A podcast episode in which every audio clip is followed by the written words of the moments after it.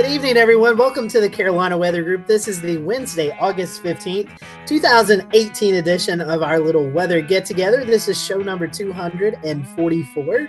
And tonight we have with us Russ Schumacher. He is the associate professor at Colorado State University and also the climatologist for the state of Colorado. Uh, so we're happy to have Russ on with us tonight. Uh, we're going to be talking about uh, severe weather. Uh, we're going to be talking about derechos and MCS MCV systems and kind of how we can classify uh, what uh, each of those uh, definitions are. I know uh, the uh, the national media likes to, to use the derecho word a little bit maybe out of context. So tonight, hopefully, we can clarify the meaning of that and uh, kind of let you know what a derecho is and what these others are.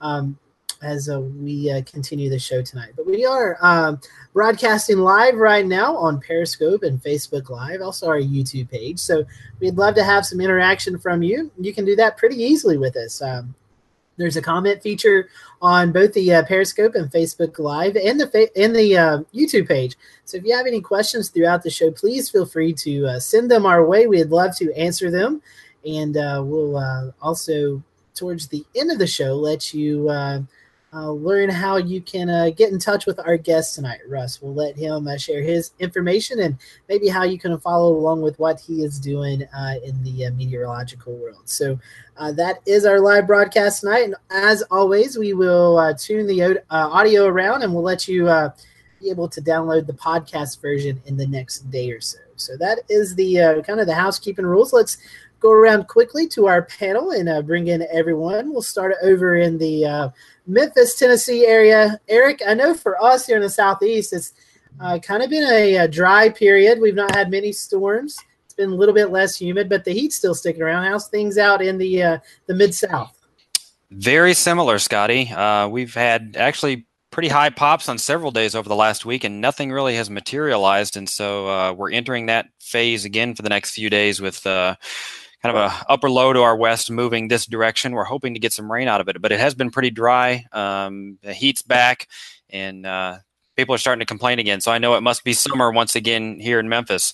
We did have a, a kind of an interesting uh, phenomenon today. Um, the uh, health department here and uh, meteorologist here in Shelby County, where we're located, um, put out a uh, air quality alert for Saharan dust. Uh, we had uh, particulate matter that uh, was basically of code orange level today, um, and the origins of that was uh, Saharan dust that moved around the high pressure system in the southeast and came up of our area.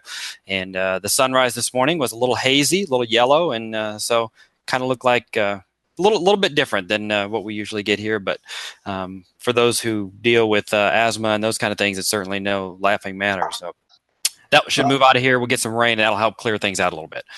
Now, Eric, are you guys getting any of the haze from the uh, smoke from Ridgeland Fire across over your area as well? We got real close the last couple of days. There was a, a jet streak that was kind of went down over um, Kentucky, southeast, into Middle Tennessee. Could see it real well on satellite. It, it missed the Memphis metro area, but yeah, it uh, it was it was pretty close. It would have it would have another you know 50, 100 miles to the southwest, and it would have been right over us too. So, a couple of different interesting phenomena in the mid south the last few days.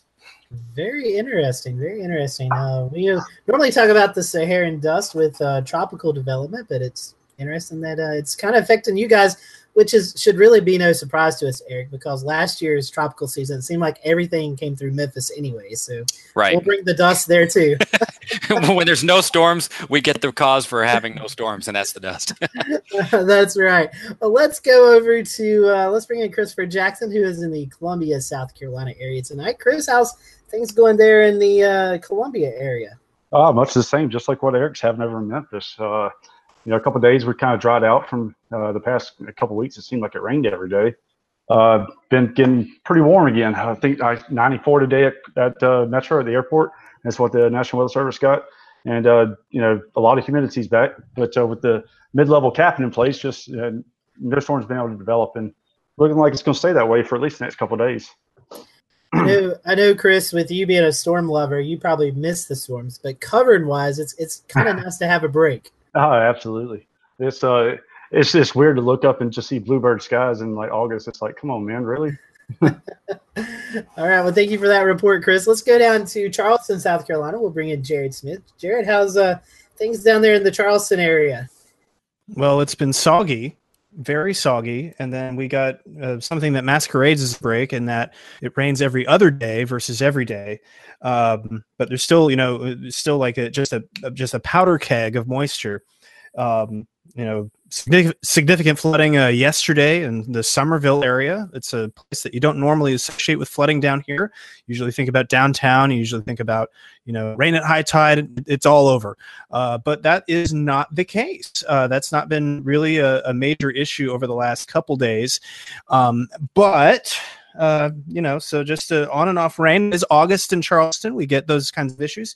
We've had a little bit of haze here ourselves. We've had some of the uh, smoke from the fires up in Canada and um, California route its way down a little dip in the jet stream and uh, has made for some hazy sunrises and uh, some yellow moons down here as well.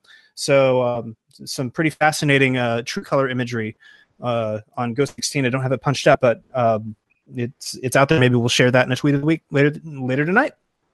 Yeah, thank you for that, Jared. And uh, I will report for James, who is not here tonight. Um, for the North Carolina area, much of the same of what everyone else has been talking about. We have been on the drier side, um, and like uh, uh, Eric was talking about, and Jared, you know, we have had those hazy conditions with the uh, jet stream set up just right.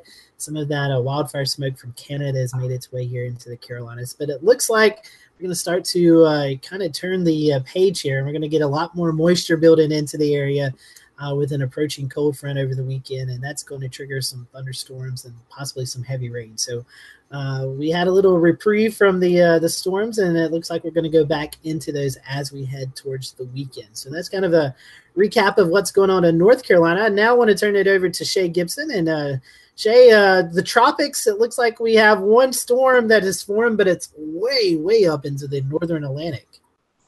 Yes, that's right, Scotty. So we have uh, subtropical storm uh, Ernesto, which uh, formed this morning. It was uh, subtropical, I'm sorry, uh, it was tropical depression number five, uh, and it quickly transitioned to subtropical storm. So uh, this area of the Atlantic is still showing fairly warm sea surface temperatures. You can see here uh, right now, our data in the data scope is, is out on the sea surface temperatures, but this this sort of a uh, regional map here or, or, northern hemisphere, you can see the area of the Atlantic where these warm plumes are coming out across from the Gulf Stream. And so these we've had two storms that have formed over this area uh, briefly. So as soon as this moves over cooler water, we do suspect that it will uh, dissipate uh, rather quickly. And uh, here's its track heading off to Ireland. Maybe they'll get a little something from this storm eventually in time, but it won't be tropical uh, by any means. Uh, if we go back down here, we have another tropical wave that we are watching. This one has a 10% chance next 48 hours, 20% chance next five days. It, it is in a rather conducive environment right now. There isn't a whole lot of Saharan dust aloft mixing in with this system, and the tropical wave does look rather impressive. In fact, if we look at look at it on um, on IR satellite loop, we can see it approaching sort of heading towards the Leeward Islands right now, and this tropical wave is starting to have more of a vertical trough axis that is looking a little bit more impressive in time. So the NHC went ahead and, circled this. I was just talking about before the show, and then I clicked on the NHC update, and there it was. So the 1020. Uh, but if we take a closer look, we can see the convection is is starting to sort of get a little bit organized. There's no surface circulation right now, and that's what we look for in order to define a tropical depression or any any kind of um, development towards a tropical cyclone. However, there is a lot of upper shear over the Caribbean right now, so it doesn't look like it is favored to last, even if it does form into something. It even says it here um, on the NHC that the upper level winds are expected to become less conducive for any significant development to occur when the system moves over the Eastern Caribbean Sea. So that's kind of it right now for the tropics. Um, you know, we're starting to get into that time of the year where uh, we are heading towards the, the peak of the season. In fact, I'll go ahead and pull this up. Just a constant reminder that we are not over. Uh, you know, we're not past this peak time of September 10th. So between now and then, we could still see some activity. The intertropical convergence zone. This is the time when it starts to lift a little bit further north, and we get into our Cape Verde season. Uh, so we'll have to watch and see what the, the cooler sea surface temperatures out there are going to do, or I should say cooler than normal. They're not really that cool, uh, a lot of people are sort of, um, I wouldn't say misled, but they may think that there's this cool body of water out there that nothing's going to develop. And that's not true. The waters are warm, they're just a little bit cooler than normal.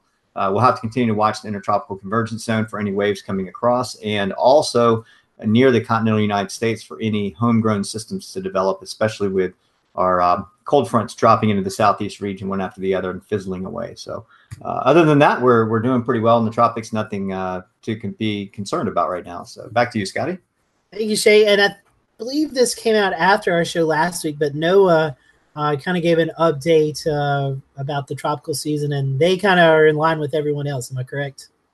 Yeah, they dropped their sixty percent chance to have below average season, and uh, they're only expecting one major hurricane. So, uh, you know, well, Colorado State they dropped theirs, NOAA dropped theirs uh, down uh, as far as activity goes, but that doesn't mean we won't see one. And it only takes one. That's the big hashtag that you got to remember. It only takes one because if that one major hurricane develops and hits the United States, then hey, you know, we're we've had a another uh, upset. Last year was a was a sore reminder of, of how you should just re- always remain prepared for any kind of hurricane or tropical system that makes landfall. Uh, have your evacuation plan in place and have your hurricane kit.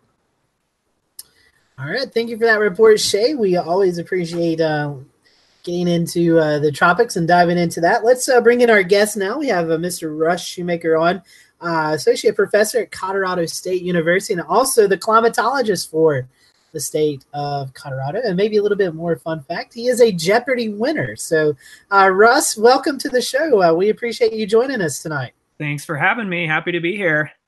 Thank you so much. Well, uh, since you are a first-time guest, we always uh, start off with this question with with our first timers: is uh, kind of give us your backstory, maybe uh, how how the weather bug bit you, uh, what got you interested into it, and kind of your journey from uh, from your uh, start of love of weather to what you're doing today.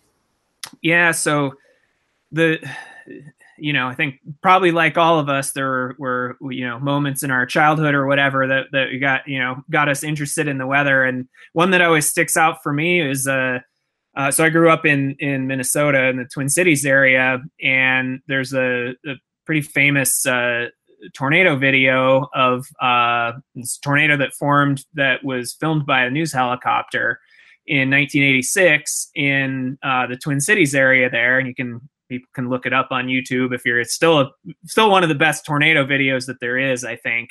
Um, but that was, you know, in the days when there was only three channels on TV, and you watched the the local news every night, and and that was live live broadcast. They had the news helicopter, I think, was just out there, you know, doing doing the normal traffic or whatever, and then this tornado develops, and uh, and and you know, just fascinating dynamics of the the flow and the tornado weak dissipating and forming again and, and going over water for a little while and like sucking up the water. So it's a it's a pretty fascinating video still to watch um, to this day. And so that was one of the that along with you know this these were the early days of the of the weather channel and and we had cable at my house. And so we watched the weather you know i watched the weather channel a lot and local on the eights and everything else. And and so that kind of you know got me all interested in it. And then i went um, when i went to college i went to i kind of decided i want to study meteorology. I went to valparaiso university in indiana and studied meteorology there.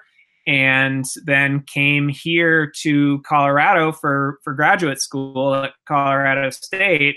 Um, so i came here and, and did a phd here. And then um, I went to NCAR just down the road in Boulder for a little bit, and then I got my first job at Texas A&M University. So I was there, um, uh, I guess, an honorary Aggie for for a couple years for working there, and then a position opened up back here at at CSU where where I had gone to school and uh, couldn't couldn't turn down the opportunity to come back to Colorado. And so I've been here on the faculty since 2011 and then took over as the kind of added on the state climatologist role about a year, almost a year ago. So, excuse me, for our followers who um, may not know, and, and then we'll get into our topic tonight. But uh, what does a climatologist do? What, what is your uh, what is your responsibilities there?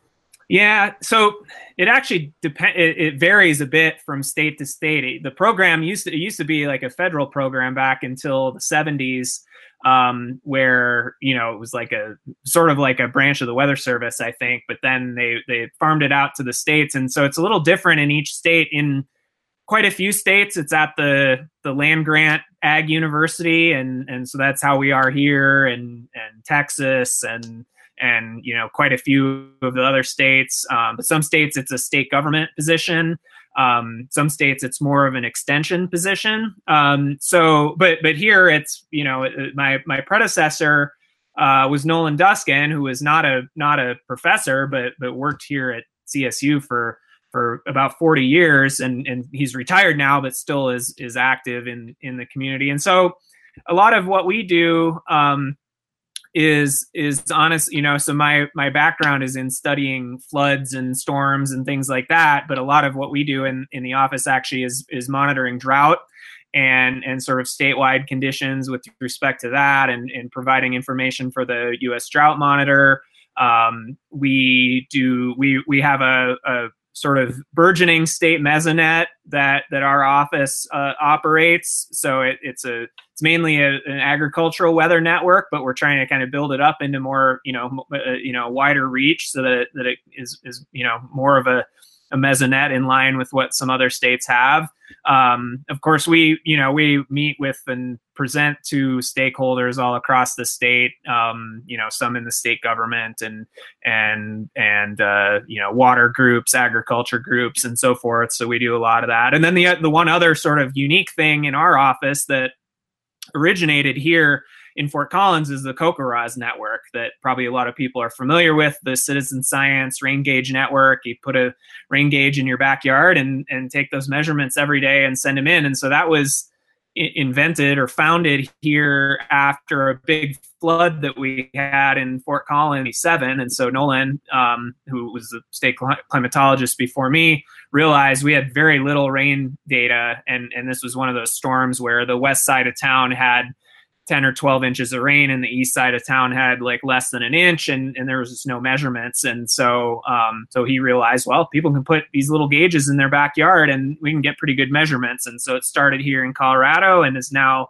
nationwide and and and even internationally a little bit with canada and the bahamas. Um, and so um, so it's kind of a fun new thing to be able to to be involved with that network as well and and see how how valuable that that data can be.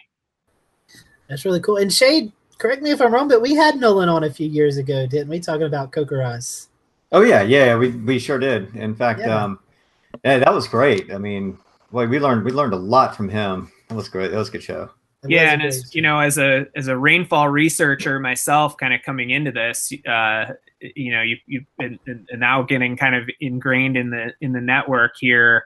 Um, you know, you probably don't realize that those those plastic gauges that people are reading every day are, are that's that in many ways is sort of the gold standard of rainfall measurements. Um, we need automated stations too, of course, because because to get the high, you know, the time resolution and and and everything else. But um, you know, having something that someone goes and looks at every day is often the most accurate measurement. I've got one in my backyard. All right, every day. Excellent. Good job. well, Russ, um, one thing that we wanted to bring you on, and Dr. Philip Klotzbach actually recommended you for this yeah. topic. So uh, we are very happy to uh, to get his recommendation and reach out to you. Uh, we want to talk about severe weather, and I know uh, that's one thing that you you've studied a lot of it, and the different severe weather complexes. Uh, you know, occasionally uh, the general public, maybe those who have a little bit of interest in weather, may have heard the terms derecho or MCS or uh, MCV systems. And, and so tonight, that's what we're wanting to kind of uh, talk about is those different complexes. So maybe the next time that that you guys who are listening tonight or watching tonight, maybe you'll have a, a better understanding of of what um, us meteorologists are talking about. And I guess the first one, the big elephant in the room, is a derecho. Uh, it seems like um, every uh, media outlets, uh, every uh, different weather um, outlet per se has a different definition of maybe what a derecho is. So uh, let's start there and give us an idea of, of, maybe what the correct term of a derecho is and what kind of a weather what kind of weather we expect with those. Yeah. So so the uh, well, I'm, I'm going to bring well see if I can get my uh, screen sharing to work here, but I'll bring up this. Uh, um, let's see, it's going to work. Uh, share. There we go. Um, this can you guys see this? Uh, it's a bunch of text. So does it show up? Yes. Yeah. Okay. Good. So this this is kind of the the interesting backstory of this this uh, this phrase that that that I wasn't even that aware of. Uh, I knew it was an old term, but um, the the kind of history of it was that this this researcher in Iowa um, was was studying these the wind damage that would often happen in Iowa, but he realized that that tornadoes were getting a lot of attention at this time in the 1870s and 1880s. Um, but he didn't think they were produced by tornadoes. It looked like it was coming from from straight line winds, and so he he kind of came up with the this this alternate you know Spanish term to tornado, which was has you know has Spanish origin, and and so he he used the the term derecho for for straight ahead. Um, or direct and and so then that kind of entered the meteorological literature in the in, in 1888 um, so, so it's a very very old uh, terminology as far as uh, as far as meteorology goes. But then um, it it it it sort of made a its first resurgence back in the in the eight, 1980s um, from this paper by by Bob Johns, who was a, a longtime forecaster at the Storm Prediction Center. Um, and and basically, it's to describe uh, long lasting sort uh, you know swaths of wind damage that cover large areas and so they came up with in their analysis came up with this this sort of very you know specific definition that's shown here which has been debated a lot in the meantime and and we can come back to that in a minute but it but it essentially what it tries to describe is is a long la- you know it's not just a, a uh, strong winds from a single thunderstorm. It's a, a large complex, an organized complex that at, lasts for many hours and produces severe wind, very very strong wind along its entire entire path. So some of these things that you see in this definition, um, you know, you have you have to have uh, concentrated severe gusts that you know that that last for over or that stretch over 400 kilometers or 250 miles. Um, it has to be non-random, so basically kind of a, a swath or a series of swaths. Um, and there have to also be reports with with significant damage. So as sort of the SPC definition goes of, of uh, 65 knots or greater, or if you, there's a damage survey, then then F1 or EF1 or greater damage, and then it it has to kind of persist for this whole time. So this is sort of the the you know sciency definition of the uh, of of this this phrase, which I think was primarily only used among meteorologists, uh, you know, for the most part until um, until a couple big events that happened in the in the early 2000s. Um, one was a, a system in Missouri in in 2009 um, where the, the, the, sort of became phrased the the super derecho um, because it, it it, kind of spun even it looked like a like a little one uh, produced a broad swath of, of winds not only in the sort of leading edge of the squall line but back in that in that circulation too um, and then probably the most famous one then that, you know, since there's all kinds of media and lots of people there was the 20, the June 2012 system that went through the, well, started in, um, you know, up close to Chicago and then went all the way across Indiana, Ohio, um, and, and then and then even went across the, the Appalachians and into the DC area and you know knocked out power across all of DC uh, in the surrounding areas for a very long time. Um, and so that phrase then kind of really came back into vogue, I think, with that system that, that was a really, really destructive and, and impactful system. And so now it seems like, you know, as you were noting, the, the, the media jumps on that term anytime there's a windstorm or or a forecast of of, of you know a, a squall line or, or things like that. Um, but but that's sort of some of the some of the background, I guess, of where that that particular term comes from, and and you know I guess how it's been used over time, and, and or or maybe maybe misused uh, over time. That, that's a, a great, um, great backstory and definition. And like you said, you know, and like we pointed out, it seems like every wind event now with storms are, are now derechos. But uh, hopefully, now that you guys are, are listening and following along, there are certain criteria to, to what a derecho is. Uh, Russ, if you can, kind of give us a, a, background. What is a derecho setup? Like, uh, we just don't see derechos happen every day. We have to have particular uh, ingredients kind of come together for these systems.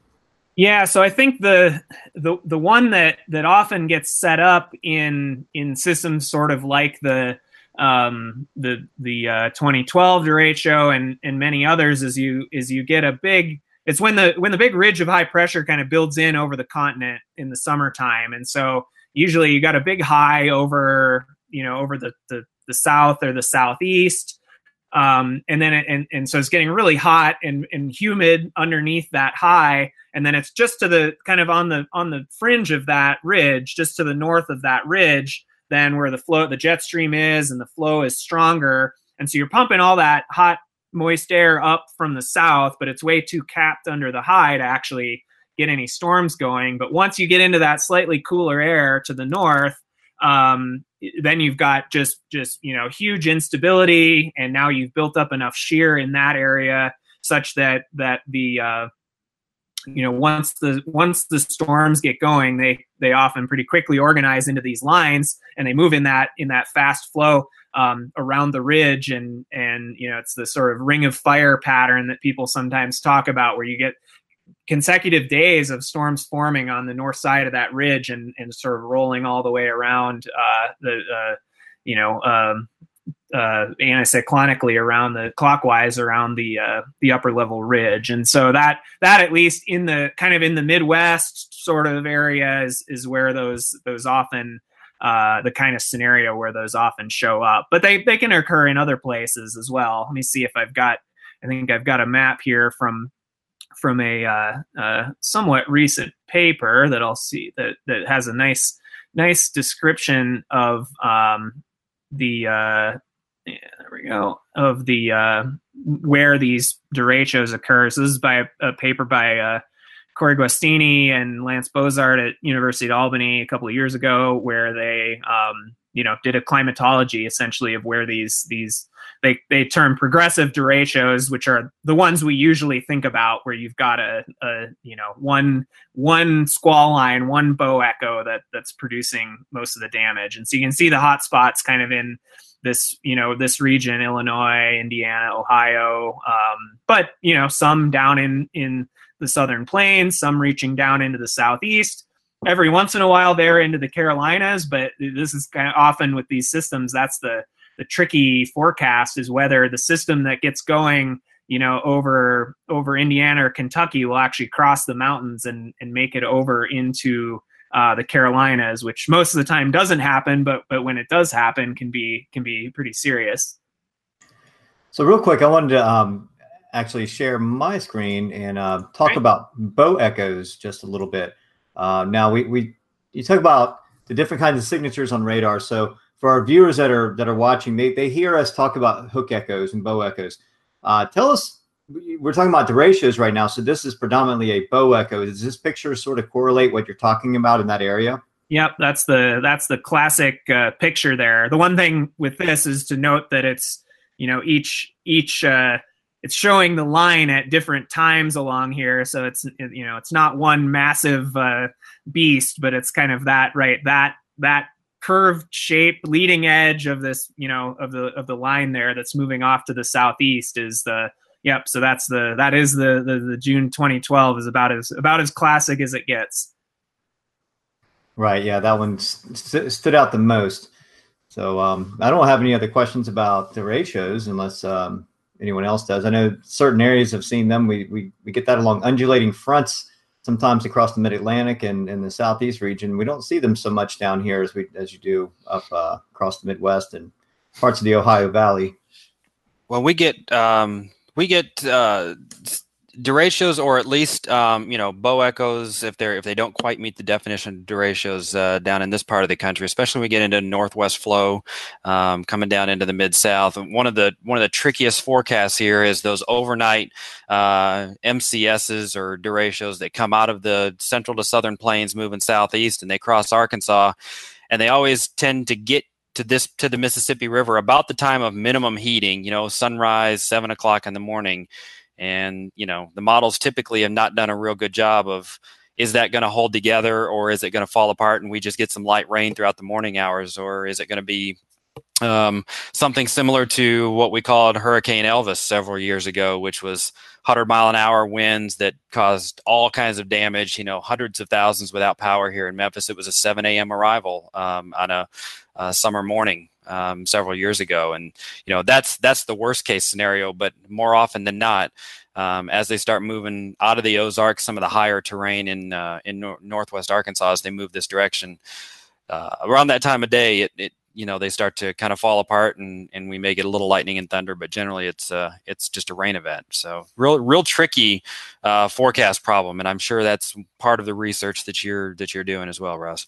Yeah and that we had uh so a few years ago we did a we were part of a, a field project out in the plains called pecan plains elevated and convection at night and these were the sorts of questions that were one of the one of the goals of the project and we actually sort of busted our own forecasts a bunch of times with with these big wind or what looked like they were going to be big wind events that we were going to measure in the project. And and you know we still had there were still storms and and you know and and sort of isolated severe storms in some cases. But yeah we had three or four events where you know SPC was going with very high probabilities of severe winds. We were totally on board with that forecast. And then for reasons that people are you know trying to figure out now. It, it, it, there were storms but they didn't you know they didn't get those those 80 or 100 mile an hour winds down to the ground like some of the systems do but but on these days for whatever reason that didn't happen. So i think it's a it is certainly a, a an active research area and a, and a big uh, a big challenge because it yeah i mean i think in many cases the like you're pointing out those early morning situations where it's pretty stable near the surface that can make a difference between whether the winds are you know there's strong winds in the system but they're they're only making it down to to you know a thousand or two thousand feet above the surface rather than actually making it down to to the ground where they're where they're gonna to uh, produce the impacts. And, and maybe I'm sorry. Ahead, Okay. Um, I don't know if we'll maybe we'll get into this more a little bit later on, but since we're talking about the topic here, um, you, how have with with the advent of some of these um, CAM models and and you know the rapid refresh type of models, um, how and it maybe just in a generalized way, um, are, do they do a fairly decent job with this type of system as far as you know where and when they're going to blow up and and how long they're going to last before they finally fall apart? Uh I mean, certainly far better than was the case, you know, five or ten years. I mean, sure. the, the, the forecasts you get from the cams are are are sort of world worlds beyond what what you you know the kind of guesses you'd be making with with some of the previous generation of models. Um, but I think it's still a mixed bag in a lot of ways in terms of of how well they do. I mean, one of the one of the sort of uh, you know, uh, golden cases or whatever was that Missouri super derecho of 2009, where these this was the early days of running these high resolution models at, at NCAR, and they produced essentially a perfect forecast of that system about a day in advance. Um, and and so that you know that was like wow this this is really possible to do this and get good forecasts, but there's plenty of other examples where where things are not so good. And i think that's still sort of where the the place where we are is there's there's you know some cases where it's unbelievable how good the models do. And then and then other days where uh where the performance is not so great. And and i'm not sure that we can know all, you know that we know all that well yet to predict the you know which of those days the models are going to perform well and which ones they're not. Thanks uh, Russ, we have a viewer question. This from Francis Tublino. I hope I pronounced your last name right, Francis. Uh, but she was wanting to know what what season are these most common in? What what season do we mostly see derechos? Yeah, in I mean in that sort of core Midwest region, mostly summertime, June, July, August. Um, you know, southern plains would probably be, or the southeast would would be a bit, probably a little earlier in the year there. But but yeah, often that you know that pattern builds in where it's getting pretty pretty. It's it's it's more of a summertime thing than a springtime thing. Um, you know, whereas tornadoes sort of peak in the that that springtime to early summer. The derechos are, are a bit more common in the in the sort of core summertime months. All right, we appreciate that. Let's uh, let's kind of turn the gears just a little bit. Let's talk about MCS and MCV mm-hmm. systems. Um, tell us a little bit about those and how we can depict those maybe from what these derechos are. Yeah, so so this the the terminology and everything here is often uh, confusing even to us. I think in the in the field in you know that are that are in the uh, in, in the meteorological field and you know even even more so um, for for folks uh, outside of the field. I will try to uh, share a graphic here again real quick if that works. Is one that I have got from uh, from one of my classes that and, and so this is a the this well there's a few a few different um, examples here and and you know there's a definition from the from the glossary meteorology but but i think the the takeaway here actually is summarized nicely in this uh, venn diagram from uh, markowski and richardson's uh, mesoscale textbook um, where mcs is sort of the the broad catch-all terminology for for just about any you know somewhat organized system of thunderstorms that that that you know so it, it's got to be an organized system of storm much bigger than than sort of an individual you know updraft and downdraft of a thunderstorm it's you're getting lots and lots of those together and it might form into a line shape it might form into some kind of cluster um, it, it, lots of other you know possibilities there around that but but so mcs mesoscale convective system is kind of the the overarching uh, you know that's the purple circle here that sort of is a is a catch-all for lots of lots and lots and lots of subtypes of uh, other types of systems that people have have classified and and some of you know in in this research area, it seems that that we really like to come up with try to come up with names for things or or new acronyms or whatever else, so it so it can often add to the confusion for for people that aren't sort of uh, you know fully entrenched in that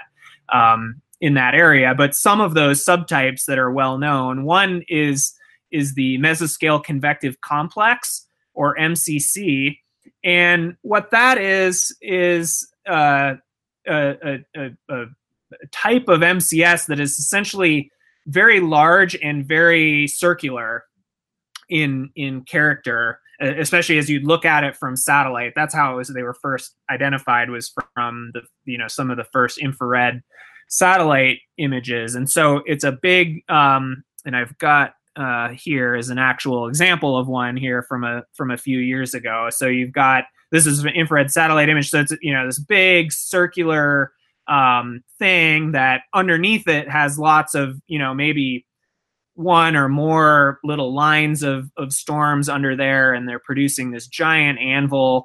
Um, and so that's one you know well known and well studied subtype. Those are common uh, in, in in in the central U.S. for sure. You know, east of the Rockies is one of the the main places where these happen, but also other parts of the world in in Asia and China they're quite common.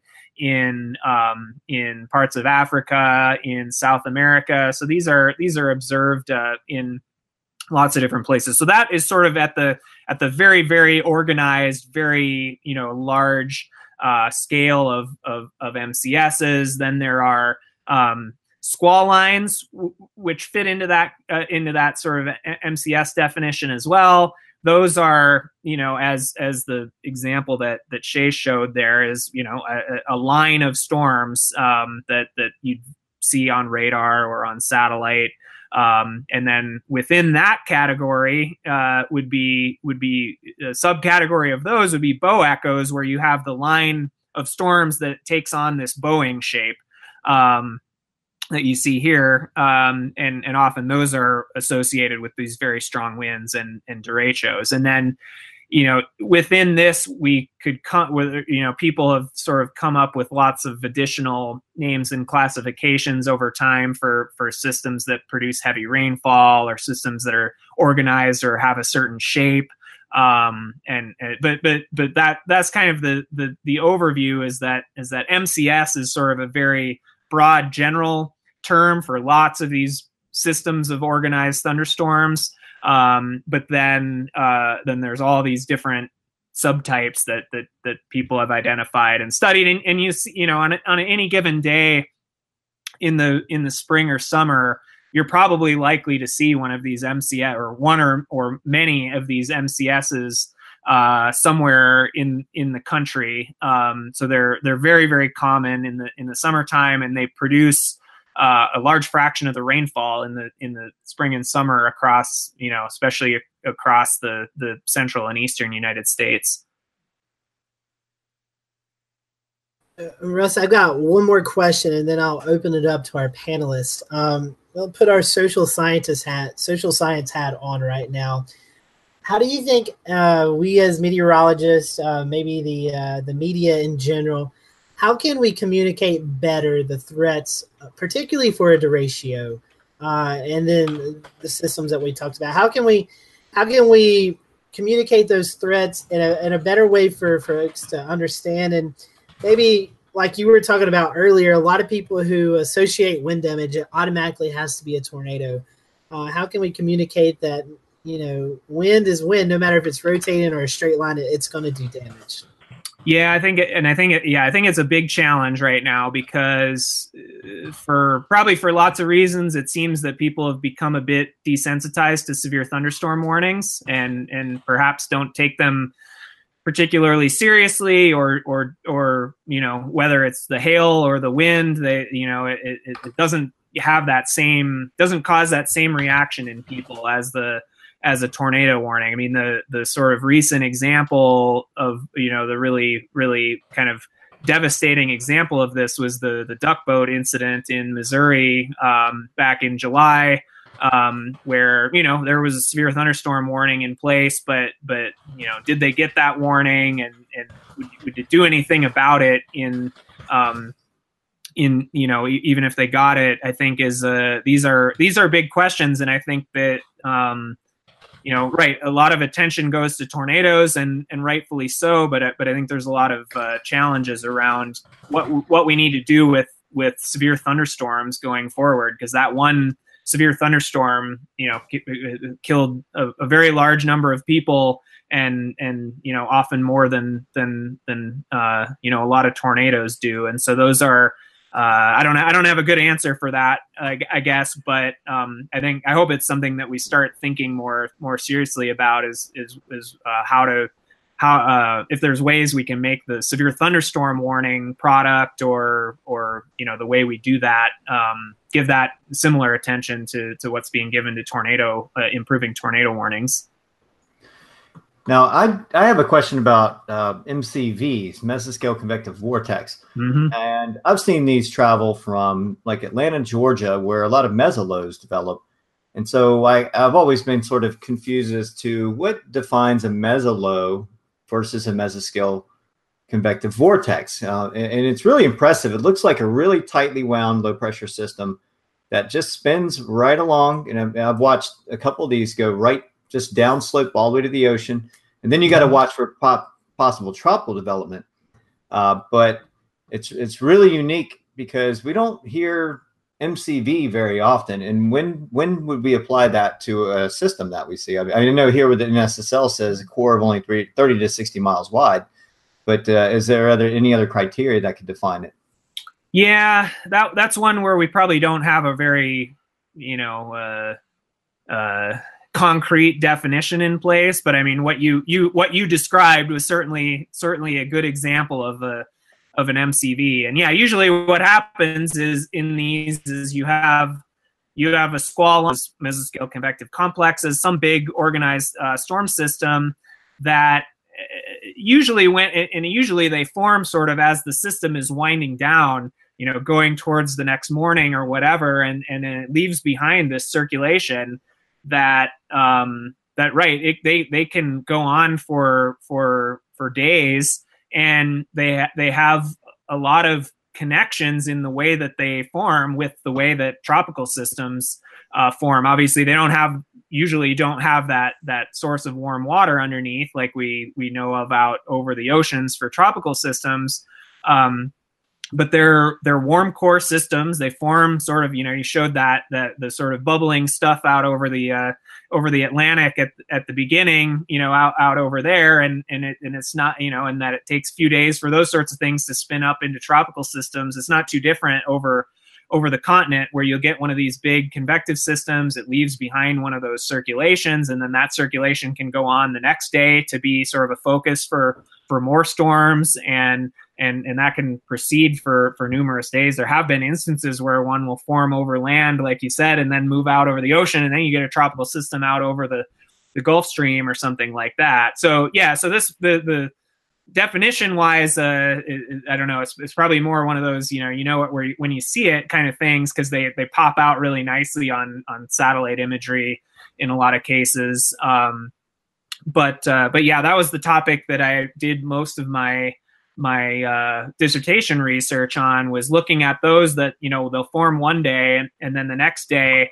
they move over somewhere else and then and then storms form there. And that is often a ripe situation for really heavy rainfall and, and flash floods and and kind of that um, where they tend to seem to occur a lot is is that kind of corridor between like North Texas across Arkansas, you know, uh, Tennessee, Kentucky kind of area, um, where where those will if they if they can hold together and interact with you know flow the moisture coming in off the Gulf of Mexico, um, you can get these you know these systems that that are really hard to forecast and they're not very big in area, but then they'll just sit there and and dump you know eight or ten inches of rain in a, in a few hours. Right. I think Hurricane Arthur 2014 is a good example of um, an MCS over land. I know the NHC circled the area days before we were watching. It was like, wow. I mean, this was a pretty intense, uh, pretty good size MCS that that just slowly made its way over. Once it got over the Atlantic, dropped south, along the Gulf Stream and then came back up. Yeah. So uh, that, that's your that's your classic homegrown system right there. Really neat to see that area circled over land long, you know, a day and a half before it made it to the ocean. So I think uh, Chris has a question for you as well. Yeah, absolutely. How's it going, Russ? Uh, question. I spent about five weeks of this spring out on the plains chasing storms. Mm-hmm. so uh, this spring, obviously, there was a you know below normal tornado year for for the plains, and with that below normal tornado year to me it seems like it was a an above normal mcs year uh, because you had so much upscale growth with the storms so so quickly. Uh, what do you think might be the cause of that? I mean is that anything to to you know look at going into next year? Is it just just your thoughts? Yeah i think it's a it's a it's a good question to be asking and i'm not sure that that that i or or maybe anybody has a, a great answer to that at this point because i think these are the you know, these are the sorts of questions people want to know about going, you know, at, at sort of this seasonal scale, right? I mean, obviously chasers, we kind of want right. to know about it there, but but in terms of, you know, preparing for an active above above average, below average, whatever, uh, you know, people want to be prepared for that. I don't yeah, it it obviously, I mean, I, I think more more recently here later, you know, in the in the middle of the summer, where we have we've had this, you know, the giant ridge set up over the western U.S. where it's been so hot, and then we get northwest flow over the over the the central part of the country. That's a that's a pretty good setup for you know for organized systems to to grow and develop. Um, but going back into the spring, that's when right you expect supercells. You don't expect uh, or you expect the supercells to maybe grow up into MCSs, but but we didn't get that to to happen very often this year. So it's a yeah, and, yeah, and, and you know I think there are some people that are starting to think about these more seasonal uh, aspects of the of the you know severe weather or or you know and how it relates to storm structure. But it, I'd say it's not something we we have much uh, certainly not much uh, predictive skill in at this point as as you're probably uh, you know well well acquainted with when you know you, you can't know even a couple weeks in advance when you should you know when you should take your uh, your chasing trip or whatever. Oh, absolutely. And uh, real quick before we uh, move on here, I want to share my screen here. And you said something a while ago that was really uh, that really caught me, and I had to go back through some of my pictures and look. You're talking about you know especially when you get the upscale growth into these you know multi you know multi cluster storms and stuff like that, where you get the huge anvils. And uh, this is from uh, uh, if you guys can see my screen here, June 1st, and uh, near Sargent, Nebraska.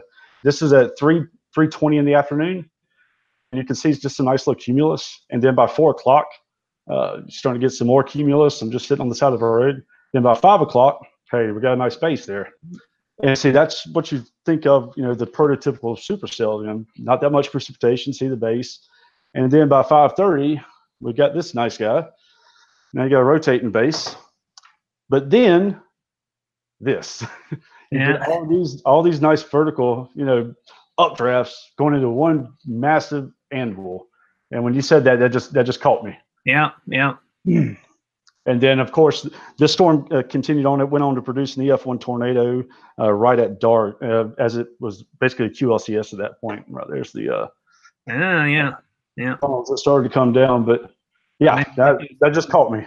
Then you get those big, uh, nice big shelf clouds too, and you know if you're in if it happens before dark and you see those uh, big lines coming through, which is not what, not what you want to see if you're if you're trying to see tornadoes, but but no. certainly can uh, be be beautiful as well. That's right. All right, Russ. I think we uh, I think we've gone through a bunch of the scientific questions that uh, maybe the panel has. Now we cannot let you go tonight without asking you about your appearances on Jeopardy and uh, how that all turned out. I, I, did a little research. I found out found out that you were one of the big winners on Tournament of Champions. Tell us about uh, meeting Alex Trebek and that experience that you had.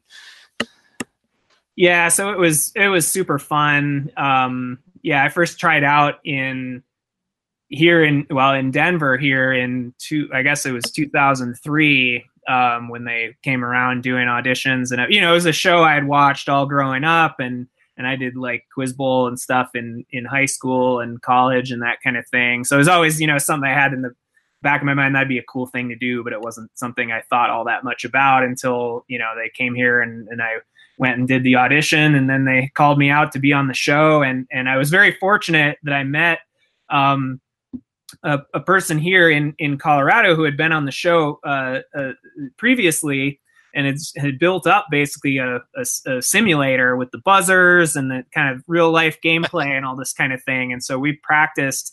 Um, me and some friends, we went and, and practiced a lot before I went out to tape the show. So I felt really, you know, well prepared going in. But you never know what's going to happen when you get there. You don't know what, you know, what if the categories are going to be good or bad and and you know so just you, you kind of just go in and you really just want to win one game.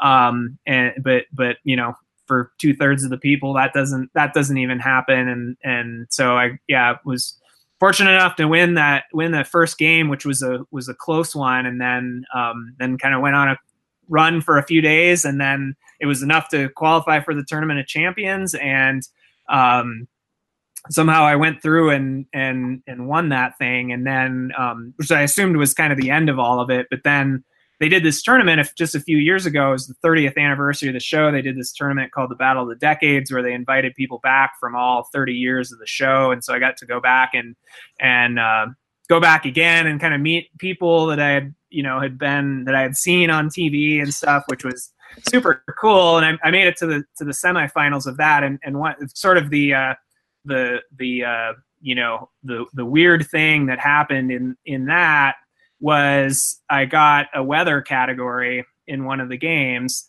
Um, and and this was one of the clues, which you know this was like right after we had been out in the field launching uh, launching weather balloons, uh, and so that was that was pretty fun. I when I saw the category come up, I was I was uh, terrified because I knew that if I screwed something up in, in a weather category, I'd never live it down. But uh, fortunately, they were they were ones that I that I could you know. Because often if it's something you know a lot about, then you way overthink that that thing. But um, but anyway, it worked. I think I got four out of the five there, so it worked out okay. And and uh, so that was that was a, a fun. Uh, uh, uh, yeah, it's just a super fun experience overall. The the people at the show are great, um, and and you know make it a make it a good experience. And yeah, I couldn't ask for uh, you know better better opportunity to be able to do something like that.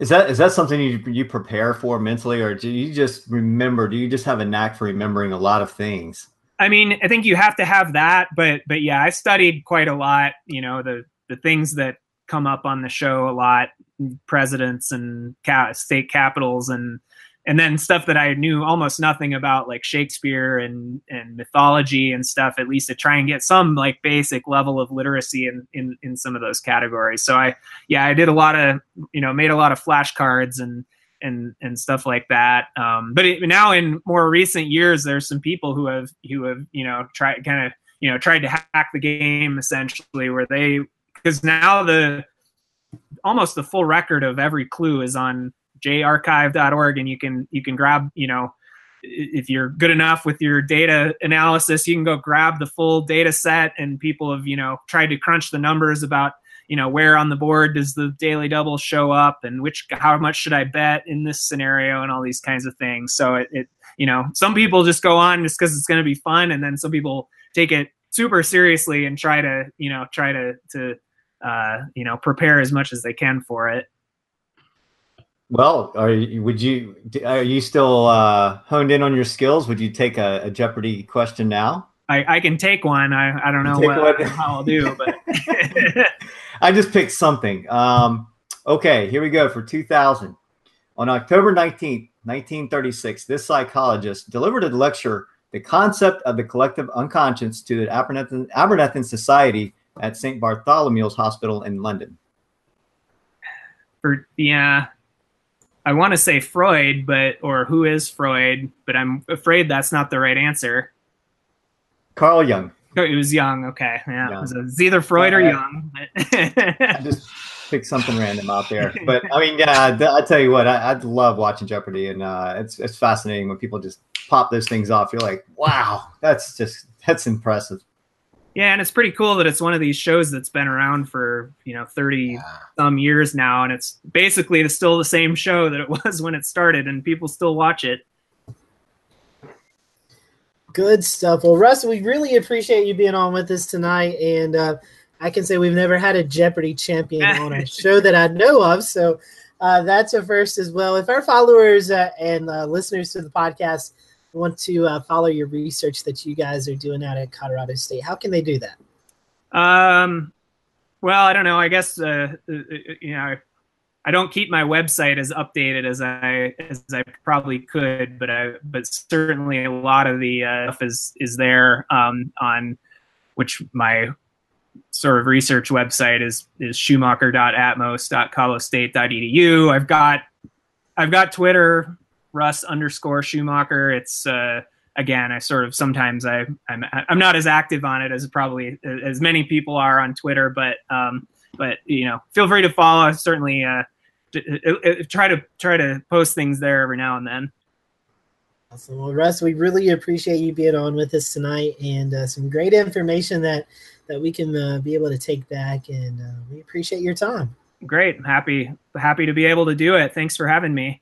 Yeah, you're welcome. No problem. Stick around if you want to. We do a little segment called Tweet of the Week, and uh, this is where the panelists go around and uh, something they've discovered on Twitter throughout the week, and uh, they like to share it. I know uh, James had his tweet. Uh, Jared, do you have that already dialed up, or do I need to give you a minute? Uh, give me a second. I'm going to dial that ticker up for Okay. Does anybody else have a, a tweet to start with? I'll start. I, go okay, ahead, Chris. Go ahead. Go ahead, Chris. Uh, let's see here. Let me get a screen share rolling. Uh, yeah, Chris. Uh, well, we can put that that really cool shelf cloud you had up. yeah, a little bit. So. All right. Yeah, we'll do that. Uh, just as soon as I get done with this, uh, the NOAA satellites, and they had uh, a tweet about the GLM lightning mapper from GOES 16 across the Carolinas the other night, just uh, showing how much uh, you know intense lightning there was, especially across I guess the Pee Dee region and up, up coastal regions of South Carolina and North Carolina across the uh, Grand Strand. and And I noticed that uh, Colorado State also has incorporated the uh, GLM into their uh, RAMMB slider. I, I, can't remember the acronym.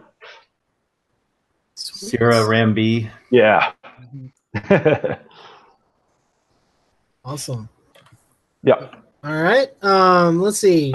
Anybody else? yeah, I can go if you want. All right. Go ahead, Eric. All right. We referenced earlier the smoke trails that were going into the eastern U.S. And so uh, the Weather Service in Memphis uh, tweeted out how close that got to our area. And let me make sure that you guys can see that. So this is from uh, NWS Memphis um, a few days ago. And there is a, a, kind of a streak, a light streak going across to eastern Missouri down in the Lower Ohio River, right basically over Nashville and then into the Smoky Mountains, and that is uh, that's where the jet stream was a couple of days ago, um, bringing this the smoke down. And I, this was actually uh, smoke from wildfires in Canada, not the ones in California, but the jet stream had that nice little dip in it, uh, and you can see kind of how close it got to the Memphis area there. So pretty close, but it really interesting uh, pattern to be able to see that wrapping this time of year to see the jet stream dipping that low around that uh, trough up in the northeast too.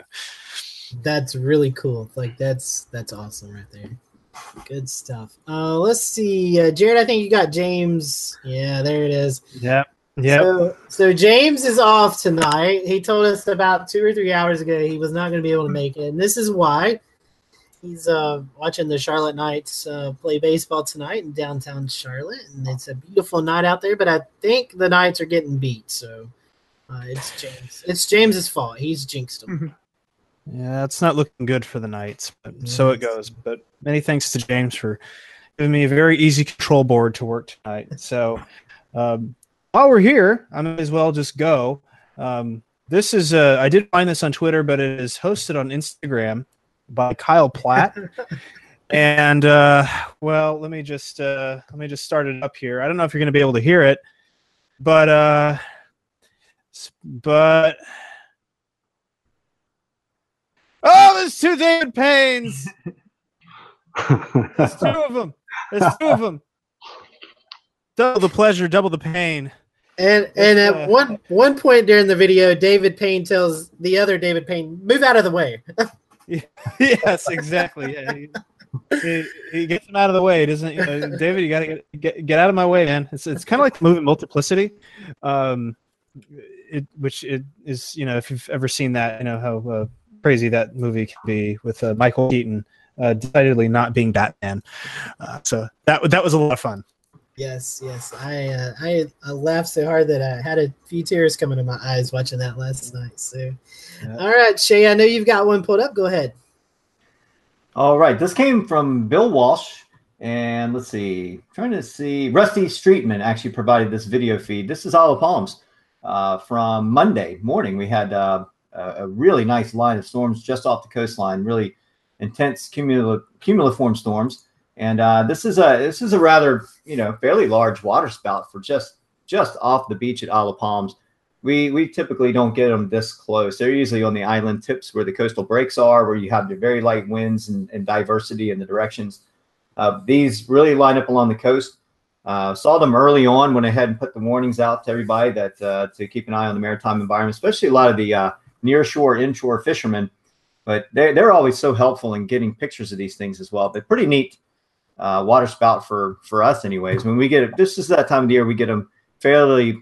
Yeah, I mean, I'd say regularly. They're they're not uh, unheard of, but ones that big, that close to the beach, we don't usually see them like that. So uh, you know, Edisto, maybe a little further south, Edisto, Hilton Head. Sometimes they get a little close to close to the beach there. Shay, do you know did that one come ashore or did it?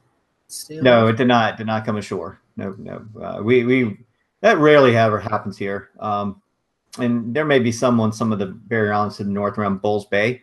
Uh, some of those some of those spots up there may see some landfalling water spouts, but we wouldn't know because no one's there. It's kind of like, you know, if a tree falls in the woods and no one's there to hear it, did it, did it really fall? fall? Right, right, right. Yeah, I saw that video earlier this week and thought that was fascinating. Well, and here's my tweeted week. It also deals with the South Carolina coast. And uh, I want to uh, congratulate our good buddy Ed Piotrowski. He was nominated and won the uh, Best Weathercaster of the Year for the state of South Carolina from uh, WPDE in Myrtle Beach, South Carolina. So uh, Ed Piotrowski won the uh, uh, Weathercaster of the Year award for the state of South Carolina. So congratulations, Ed! And uh, we we congratulated him on Twitter, and he said, "Hey, when are you going to have us have me back on the show?" So. Uh, we're going to be working, uh, hopefully, to get Ed on, hopefully in the uh, next couple of months. So, uh, big congratulations from all of us here uh, to Ed Piotrowski. He's a good guy. Shay, I know you've been able to interact with him some. He's, oh yeah, yeah. We talked, we talked a good bit. Yeah, we sure do. In fact, uh, Rob Fowler is going to be coming on next month with us as well. Maybe we could have them together. Yeah, Yeah, yeah. could have a fun show with those two. That'll be a great show. Speaking of shows, let's uh, look at our schedule for uh, the next couple of weeks. Next week, uh, we have uh, Mark Willis on from Surfline. Uh, he's going to be talking to us. We're actually going to start the show about 15 minutes early uh, next week. At 8 o'clock, we're going to have Candace Jordan on. She is um, um, doing uh, heading up the uh, weatherproof event that myself and Shay and Chris and James will be attending next Saturday afternoon at the Schiele Museum in Gastonia. Uh, come out and uh, and see us. We'd love to, uh, to to chat with you guys. But uh, Candace is going to be joining us uh, at eight o'clock next week to talk to us about the weatherproof event, and then we'll have Mark jump on afterwards. And then on the uh, 29th, we're going to be talking to Chris Ray and Wesley Shaw with My Coast. They uh, kind of document uh, the tides throughout the East Coast and the Gulf Coast, and they're going to talk to us about their program. And then on September 5th, we're going to be talking about topographical influences with hurricanes with Dr. Jan DeHart, another Colorado State University uh, professor there. So, uh, Russ, we're bringing a lot of Colorado State folks on you and uh, Phil and, and Jan. So, yeah, happy, happy to have you guys. So, uh, for all of us here at the Carolina Weather Group, please go check out um, the Schiele Museum uh, website. Uh, find out about weatherproof. We'd love to see you there. Also, uh, the Mid uh, Atlantic uh, ChaserCon taking place October 27th in Richmond, Virginia. You can uh, go on Google and Google that up and look at the um, look at the lineup there. So we'd love to see you up there as well. So. Uh, for everyone here at the Carolina Weather Group, we hope you have a great rest of the week. And as we close out, I'm going to let Chris Jackson pull up his shelf cloud that he got uh, just a couple weeks ago. We were kind of talking about shelfies, and look at this beauty right here. This is a great way to uh, close out the show. Chris, I'll let you uh, talk to us about it and close us out. Oh, no, it it was it was just crazy because the, the storm wasn't even severe warned, but uh, you know I guess it just worked out to where it produced a beautiful shelf cloud right for uh, sunset. I think this is on August third, and this is right over the Columbia Metro Airport. Uh, so we've got a nice clear view to the horizon here, and uh, was able to get a nice picture of it. One of the best looking shelf clouds I've ever seen in my life. That is a beauty right there. That reminds me of something you'd see in Clearwater, Florida. Those are just- that's gorgeous how it just lines up. And that's like the best feeling here too. And it's hot and humid, Oh yeah, and you get a that shelf cloud go over you at the beach, and you- all your gear's packed up. You don't have any kites out to blow away into the ocean because you know that that powerful offshore wind is getting ready to come in. With that temperature drop of 20 degrees, that cool air, as long as it's not too much lightning, not or not not any lightning. Let's say any lightning. That's right. Um, you know, it's uh, it feels great. Absolutely. And but I'm sorry, before we close tonight, we wanted to wish Eric a. Um, it's not really a farewell, is it, Eric? You're going to be joining us um, from show to show, but we're just not going to be able to uh, have you on every night as you kind of get ready for uh, the new fall and the school year with your kiddos. So uh, we want to say we appreciated uh, your commitment this summer, and we uh, look forward to having you on later on down the road.